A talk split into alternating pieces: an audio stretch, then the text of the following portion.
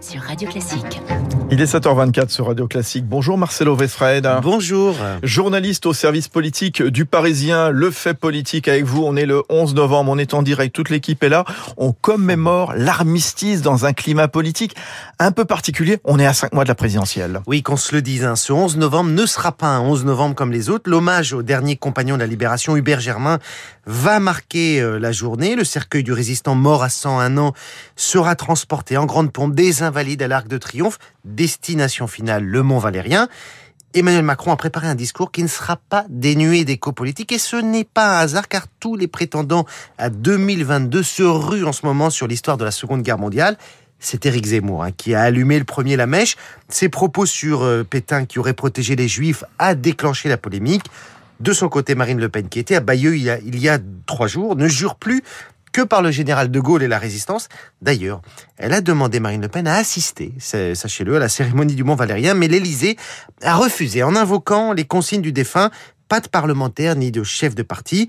Anne Hidalgo, elle, sera bien présente au Mont Valérien, mais en tant que représentante de la ville de Paris, la capitale a en effet le titre de compagnon de la libération.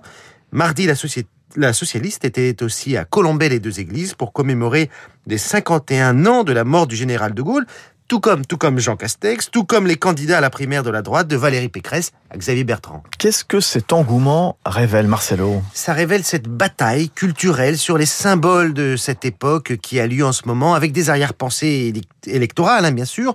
Beaucoup cherchent à attaquer Éric Zemmour en rappelant les heures les plus sombres de la collaboration. D'autres euh, vantent, insistent sur le programme transpartisan du Conseil national de la résistance pour se poser en héritier. C'est le cas d'Arnaud Montebourg. Pour beaucoup, enfin, il s'agit de louer le refus du déclinisme à travers la figure du général de Gaulle. Ces débats sont certes passionnants, Fabrice, mais ils pèsent-ils vraiment euh, dans l'opinion publique? On peut s'interroger. Le pouvoir d'achat, la sécurité, l'environnement, voilà les principales préoccupations des Français. Une histoire, on en conviendra, bien plus terre à terre.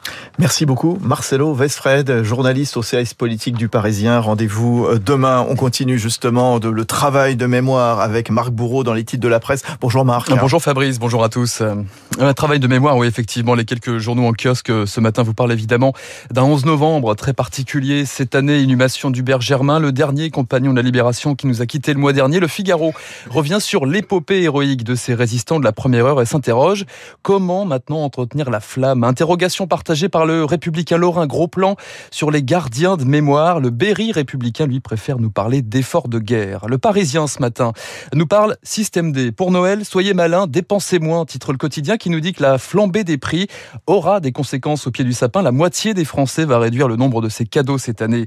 Ce jeudi, c'est aussi le jour des hebdos, le duel Chine-États-Unis est la une du point, le harcèlement scolaire en couverture de l'Obs, l'Express.